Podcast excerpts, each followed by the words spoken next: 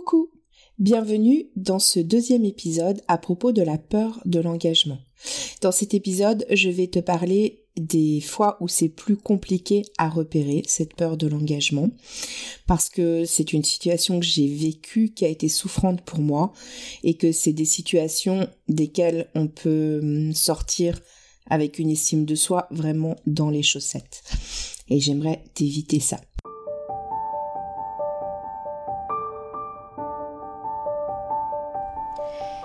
Et si je te parlais d'amour? Ça t'est déjà arrivé, toi, de te demander comment font les autres qui arrivent à construire une belle histoire d'amour? Ou alors d'enchaîner les relations au bout desquelles tu tombes toujours du carrosse de l'amour, te retrouvant seul encore une fois au bord du chemin? T'as déjà eu l'impression que quelque chose cloche chez toi, ou t'as déjà eu peur que les choses se reproduisent encore? Peur de pas faire les bons choix? Que tu sois célibataire ou en couple, si tu t'es reconnu, alors c'est que tu es au bon endroit. Nous rencontrons tous à un moment ou à un autre des difficultés en amour, parce qu'on nous a bercé de beaucoup de choses fausses à ce sujet. Et il y a toujours un moment où cette personne si proche de nous vient toucher quelque chose de sensible en nous, une blessure, Bienvenue sur L'amour n'est pas un conte de fées, le podcast qui va t'apporter des clés essentielles sur les dynamiques amoureuses et t'aider à voir la merveille que tu es pour que tu te sentes légitime de vivre cette belle histoire d'amour dont tu rêves, plus inspirante et plus épanouissante. Je suis Amandine, ta coach en intelligence amoureuse, et ça me tient à cœur de te partager tout ça parce que l'amour a toujours été mon sujet de prédilection et je pense que tout le monde a le droit de croire en sa magie.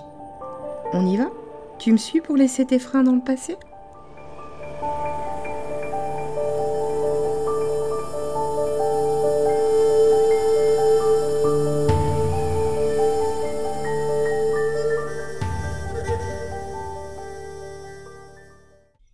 Pour commencer, je vais te rappeler les grandes lignes de l'épisode précédent à propos de la peur de l'engagement. Mais si tu as envie d'en savoir plus, je t'encourage à aller écouter l'épisode 42.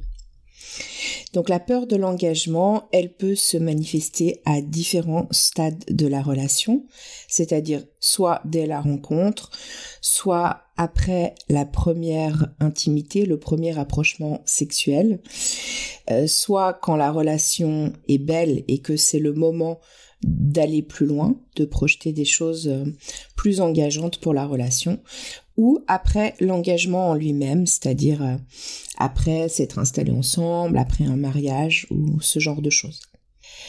Pour celui qui porte la peur de l'engagement, c'est un conflit interne entre le besoin d'aimer et d'être aimé et cette peur d'aimer qui lui donne envie de prendre la poudre d'escampette. Ça génère des réactions émotionnelles chez cette personne, souvent incontrôlables, et euh, quand c'est pas pris en charge, et eh ben ça continue à faire des réactions incontrôlables où la personne ne comprend d'ailleurs pas forcément ce qui lui arrive. Et pour celui qui est en face, ce qui est hyper important, c'est de savoir que il n'est pas en cause et qu'il est simplement l'élément déclencheur et la représentation du problème, de cette peur. Si tu es la personne en face, ça peut être très compliqué comme relation, quel que soit ce que toi tu vas investir euh, dans la relation. Alors si tu vis ça ou si tu as vécu ça, je te comprends parce que je l'ai vécu aussi. J'ai été dans une relation en face de quelqu'un qui avait peur de l'engagement et ça a été très souffrant pour moi. Je me suis beaucoup remise en question. Et euh, parfois, quand comme moi, on a un biais d'engagement qui est très très fort, on va justement tomber face à quelqu'un qui a peur de l'engagement. Quand je parle de biais de l'engagement, en fait, je parle d'un biais cognitif. Un biais cognitif, c'est quoi? C'est des mécanismes de notre cerveau qui influencent nos prises de décision. Ça nous empêche souvent de voir les choses telles qu'elles sont. Ça va faire qu'on va empirer une situation ou l'embellir, ou en tout cas on va se mentir, et ça va biaiser notre réflexion. Il faut savoir que ces biais d'engagement, on, on ne peut pas ne pas en avoir. Ils nous aident aussi à prendre des décisions euh, sans dépenser trop de temps et trop d'énergie. Donc ils sont plutôt utiles en soi, mais parfois ils sont trop forts et c'est dans ces moments-là qu'ils nous entravent. Alors je parlais du biais d'engagement, je, crois qu'en réalité le vrai terme c'est le, biais de l'escalade d'engagement. Ça va faire qu'on va persister dans une mauvaise direction. Ça veut dire que même si on se rend compte que la relation, elle avance pas, ou elle avance pas du tout d'ailleurs, ou qu'elle avance pas correctement, on va rester plus longtemps que nécessaire dans une situation, dans une relation, alors même euh, qu'on constate que ça ne nous convient pas. Aujourd'hui, je vais donc te parler des fois où cette peur de l'engagement, elle est plus difficile à repérer. Et je vais te partager mon histoire par rapport à ça.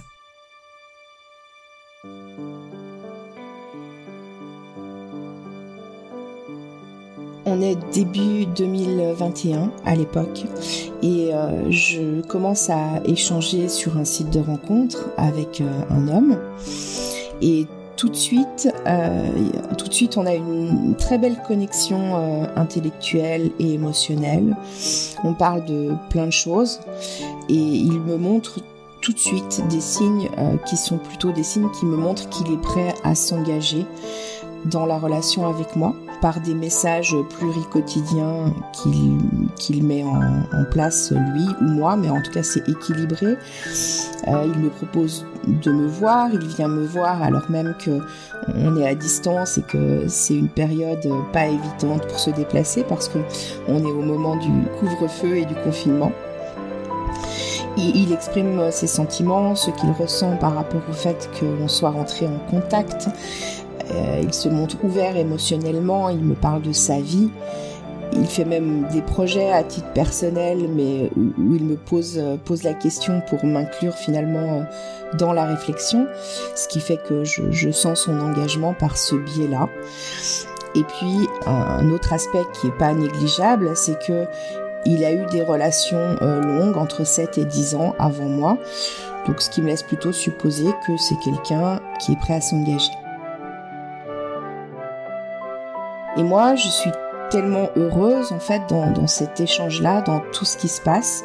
Je trouve ça assez incroyable et je suis ravie d'avoir euh, fait cette rencontre.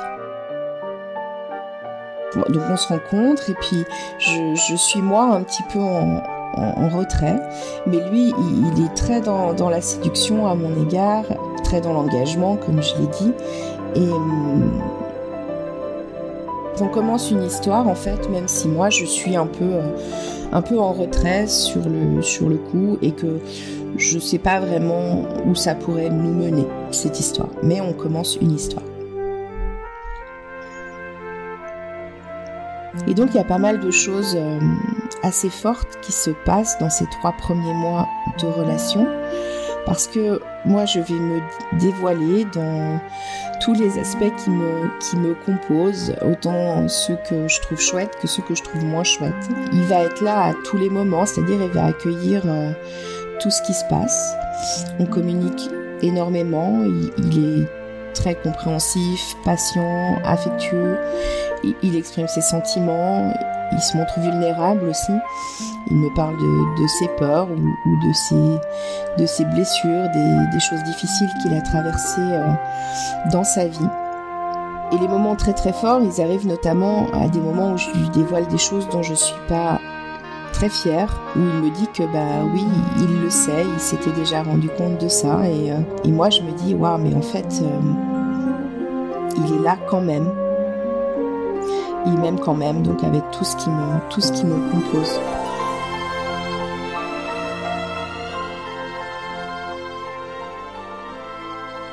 Et puis au début de notre histoire aussi, il, se, il décide de se faire accompagner sur un, sujet qui est en lien avec le couple, ce qui me laisse supposer qu'en fait il a envie de dépasser certaines choses pour que notre relation elle puisse euh, fonctionner.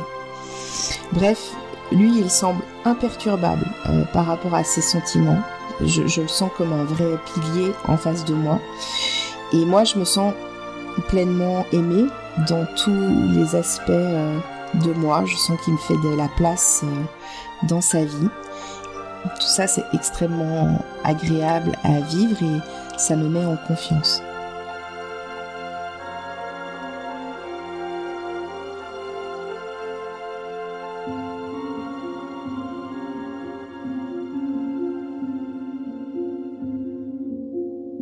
Au bout de trois mois, je vais enfin décider d'ouvrir mon cœur parce que ça fait déjà quelques semaines que je dois bien admettre que je ressens quelque chose pour cet homme et finalement je, décide de, lui ouvrir mon cœur et de lui ouvrir pleinement mon cœur. Mais à ce moment-là, il y a une sorte de retrait immédiat de sa part. Ça va être un retrait émotionnel. Il va être moins ouvert à mon égard. Il va euh, rejeter euh, mon rapprochement quelque part parce que quand je vais lui dire euh, des belles choses, il, va les, éviter, les refuser. Il y a aussi un éloignement intime qui commence à se mettre en place. C'est-à-dire que dans notre intimité, il est aussi moins ouvert émotionnellement. Et tout ça, c'est des choses que je sens tout de suite. Et à ce moment-là, je me dis, merde, j'ai loupé le coche. Je me dis que hum, j'ai attendu trop longtemps pour ouvrir mon cœur, que il a peut-être perdu confiance en ma capacité à, m'investir dans la relation. Et en même temps, je sais euh, que on a des courbes d'attachement différentes en général euh, chez les hommes et chez les femmes. Il y a des tendances différentes. Je t'en parlerai dans, dans un futur épisode. Alors, quelque part, je me dis, ok, j'ouvre mon cœur, lui, il prend un retrait. Peut-être qu'il y a quelque chose de, de normal. Mais à partir de, de, cet instant, en fait, de l'instant où j'ouvre mon cœur et où lui il se met en retrait, on peut dire que le, le piège se referme sur moi. Parce que je vais plus jamais cesser à partir de cet instant-là de tout faire pour retrouver l'homme que j'ai rencontré.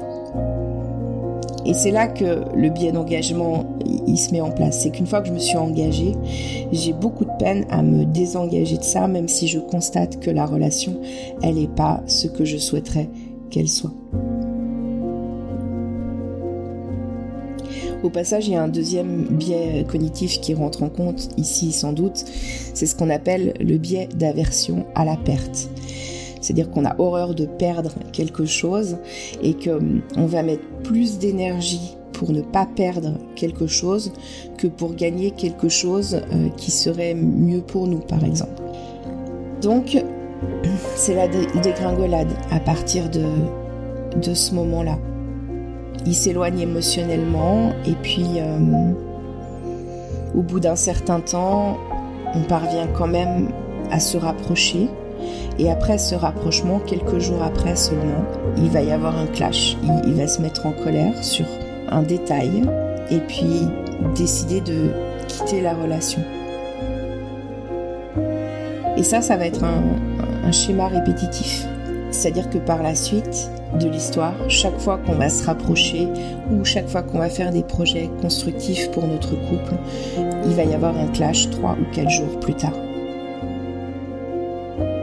D'ailleurs, souvent, c'est les deux en même temps, c'est-à-dire c'est à la fois le rapprochement et les projets constructifs, parce que c'est quand on se rapproche qu'on fait des projets constructifs et euh, que ça vole en éclats euh, derrière. Ça arrive aussi à l'arrivée de moments qui sont importants pour moi. Par exemple, euh, mon anniversaire. C'était un moment que je me réjouissais de partager avec lui et certainement qui pour moi était euh, entre guillemets une sorte d'étape mais d'étape de la relation c'est peut-être un peu bizarre de le dire comme ça mais en tout cas c'était un moment que je me réjouissais de partager avec lui et le fait que on partage un moment spécial pour mon anniversaire pour moi ça rentrait dans dans l'évolution de notre couple aussi et il est parti juste la veille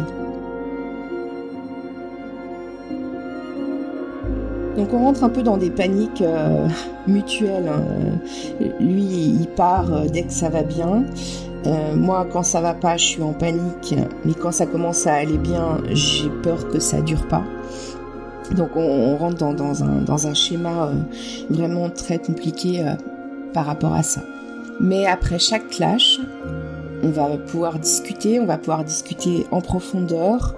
on apprend à se comprendre, à, se comprendre mutuellement et à se comprendre individuellement aussi sur nos réactions. On peut énormément en parler et on comprend même plus de choses en en parlant tous les deux que si on reste chacun dans notre coin. Donc finalement, je vois pas le problème. Je me dis, ok, euh, ça fait peut-être partie des frictions un peu normales au sein du couple et ça nous fait grandir. Donc je ne vois pas le problème. Mais en réalité, c'est un leurre tout ça. Parce que euh, il cherche à comprendre ses réactions incontrôlées, il peut se rattacher notamment à des blessures euh, de l'enfance, des trucs qui ont été touchés dans nos échanges, il peut le comprendre, il peut me l'expliquer, moi je peux le comprendre aussi. Et il semble qu'on grandisse euh, mutuellement et individuellement. Mais c'est là qu'il y a un leurre en fait, c'est qu'on grandit finalement surtout individuellement, mais la relation, elle, elle ne grandit pas dans le sens où euh, en soi, elle ne progresse pas, la relation. Et euh, c'est ce que je te disais au, prochain, au premier épisode, ce qui est important surtout, c'est de se rendre compte que la, la relation progresse.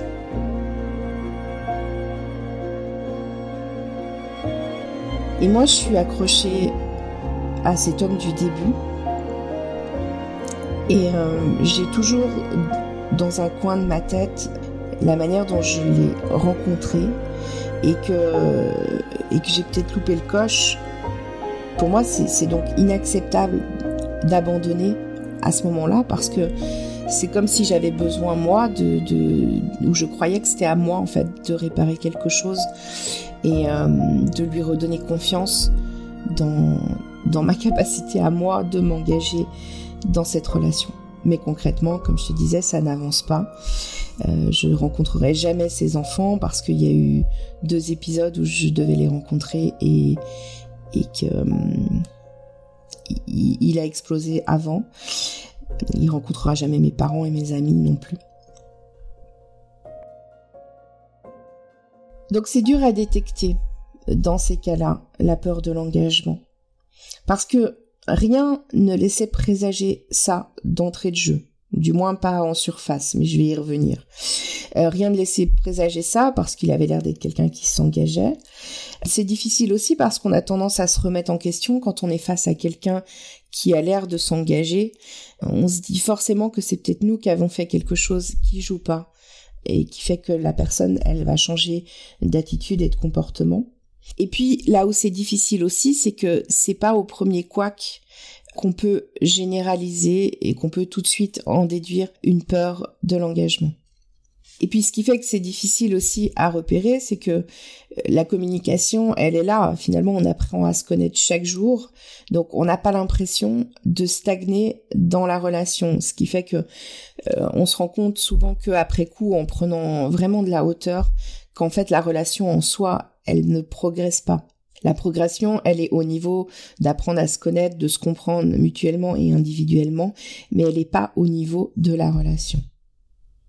Et puis, sans doute, un paramètre qui a été difficile pour moi à repérer là, c'est que hum, de par mon métier, je peux comprendre les blessures de l'enfance et leurs conséquences. Et hum, ce qui est hyper important, c'est que comprendre, ça veut pas dire qu'on doit accepter une situation.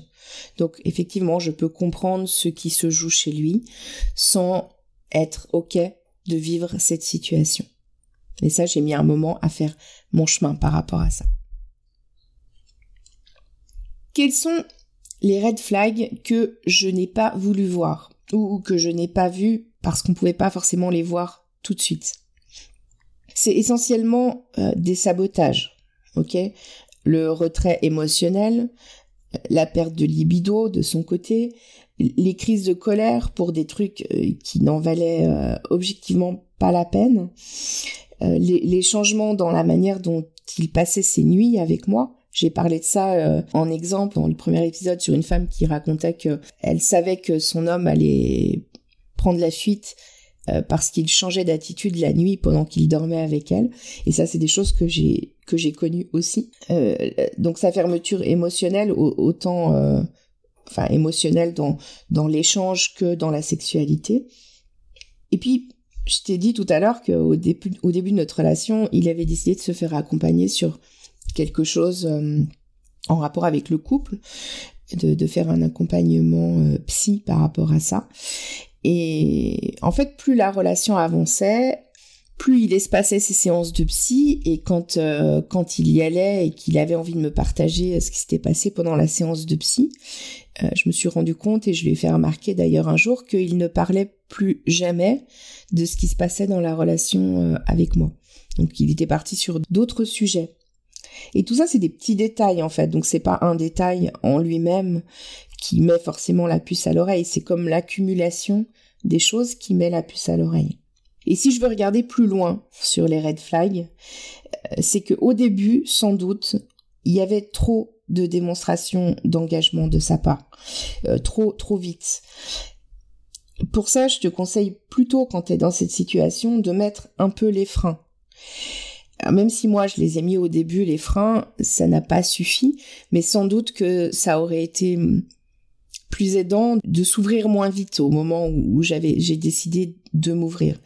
Donc en tout cas, le fait d'avoir trop de démonstrations d'engagement trop vite, ça peut être aussi un red flag. Alors ce que je te propose de retenir, c'est que quelqu'un qui est prêt à tout pour te séduire trop vite peut justement être celui qui manifestera une peur de l'engagement plus tard toute proportion gardée évidemment, parce que hum, dans les courbes d'attachement homme-femme, en général, euh, monsieur est plutôt à, déployer plein de choses pour séduire euh, madame au début de la relation. Donc, toute proportion gardée. Mais s'il y a trop, trop de, de choses trop vite et trop d'engagement trop vite, ça peut être suspect. D'ailleurs, je te prends une citation à ce propos-là qui, sort du livre Ces hommes qui ont peur d'aimer de Stephen Carter et Julia Sokol. C'est une phrase qui est dite par euh, un homme qui a peur de l'engagement. Et il dit, si je pouvais donner un conseil aux femmes, je les aviserais de prendre garde à l'homme qui en fait trop au début, car aussi prompt puisse-t-il être à déclarer sa flamme, aussi pressé peut-il se montrer de battre en retraite. Je pense que c'est parlant. Donc ce que j'aimerais que tu retiennes aussi, c'est que si tu es ou si tu as été dans cette situation ou dans une situation similaire, c'est normal que tu ne vois pas les premiers indices parce que ça va s'installer insidieusement. Et tu n'es pas en cause, il n'y a rien qui cloche avec toi. Donc ce que tu peux juste faire, c'est devenir attentive à ce qui est en train de se passer, pas forcément t'enflammer au, premier truc, mais être attentive. S'il y a des reproductions de schémas, s'il y a des choses qui, qui reviennent, s'il y a des accumulations d'indices. La meilleure manière de pas s'enliser dans ce genre de relation, c'est simplement de reconnaître honnêtement que ce que tu as vu ou ce que tu as cru au début de la relation n'est plus d'actualité. Et à ce moment-là, tu as deux solutions. Soit la personne en face de toi, elle est consciente de ce qui lui arrive et elle décide de faire un travail profond sur elle. Et à ce moment-là, tu peux, si tu le souhaites, donner une chance à la relation en te posant des limites. Soit tu peux décider de quitter la relation parce que toi, tu veux construire quelque chose avec quelqu'un et que vraisemblablement, là, ça risque d'être compliqué. Ce que tu peux retenir aussi, c'est que si quand tu ouvres ton cœur, l'autre devient hargneux, critique ou alors qu'il s'éloigne physiquement ou émotionnellement, tu dois rester attentive à ce qui est en train de se passer. Tu dois être attentive aussi aux actes, si les actes sont corrélés avec les paroles, car euh, il peut bien y avoir les plus belles paroles du monde et il peut même les penser. Il va pas pouvoir nécessairement les assumer dans les actes. Autre chose à savoir, c'est que quand une personne qui a peur de l'engagement s'éloigne, la peur va diminuer parce qu'elle hum, va se retrouver loin de toi. Et du coup, il va pouvoir se reconnecter à ses sentiments. à ses sentiments pour toi, à l'importance que tu as dans sa vie, et vu que son niveau de panique va baisser, tu vas lui manquer. Et c'est dans ces moments-là qu'il revient. C'est pour ça que souvent, avec les personnes qui ont peur de l'engagement, il y a un peu des allers-retours comme ça. Mais une fois qu'il se sera rapproché de toi, la peur, elle va remonter. Et surtout si tout va bien entre vous, puisque le phobique de l'engagement, il va rester dans une relation quand elle fonctionne pas, en fait. Par contre, quand elle fonctionne, il va s'en aller. Contrairement à, la logique, plus il va y avoir de sentiments, et plus la personne qui a peur de l'engagement, elle va penser que la personne en face d'elle est bien pour elle, est faite pour elle, qu'elle pourrait s'épanouir dans une relation avec elle, plus la peur va être grande et plus elle va avoir tendance à fuir.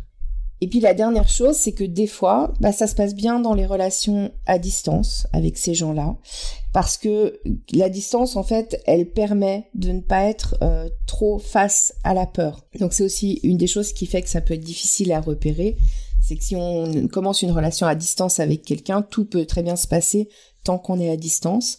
Et puis quand à un moment donné, euh, par l'évolution de la vie, on décide de se rapprocher géographiquement ou de vivre ensemble, c'est là que la peur, elle peut aussi se réveiller. En conclusion, un trop fort engagement au début de la relation, ça peut cacher une peur de l'engagement qui se réveillera plus tard.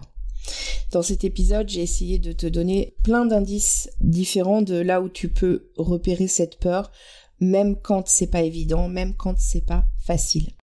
Avant de te laisser pour aujourd'hui, j'aimerais te rappeler deux livres dont j'ai parlé dans le dernier épisode. Je te remettrai les références dans les notes d'épisode. Donc c'est ces hommes qui ont peur d'aimer de Stephen Carter et Julia Sokol qui parlent de la peur de l'engagement. Et puis en regard, ces femmes qui aiment trop de Robin Norwood qui parle plutôt de l'aspect dépendance affective, sachant que ça peut être des profils euh, qui vont s'attirer peur de l'engagement et dépendance affective. D'ailleurs, la semaine prochaine, je te ferai un épisode sur la dépendance affective. Et je te laisse pour aujourd'hui. Si tu m'as écouté jusqu'au bout, je te dis un grand merci. Et si tu penses que cet épisode peut aider quelqu'un de ton entourage qui est peut-être dans une situation similaire, s'il te plaît, partage-le et aide-moi à faire connaître ce podcast. À la semaine prochaine. Bye bye.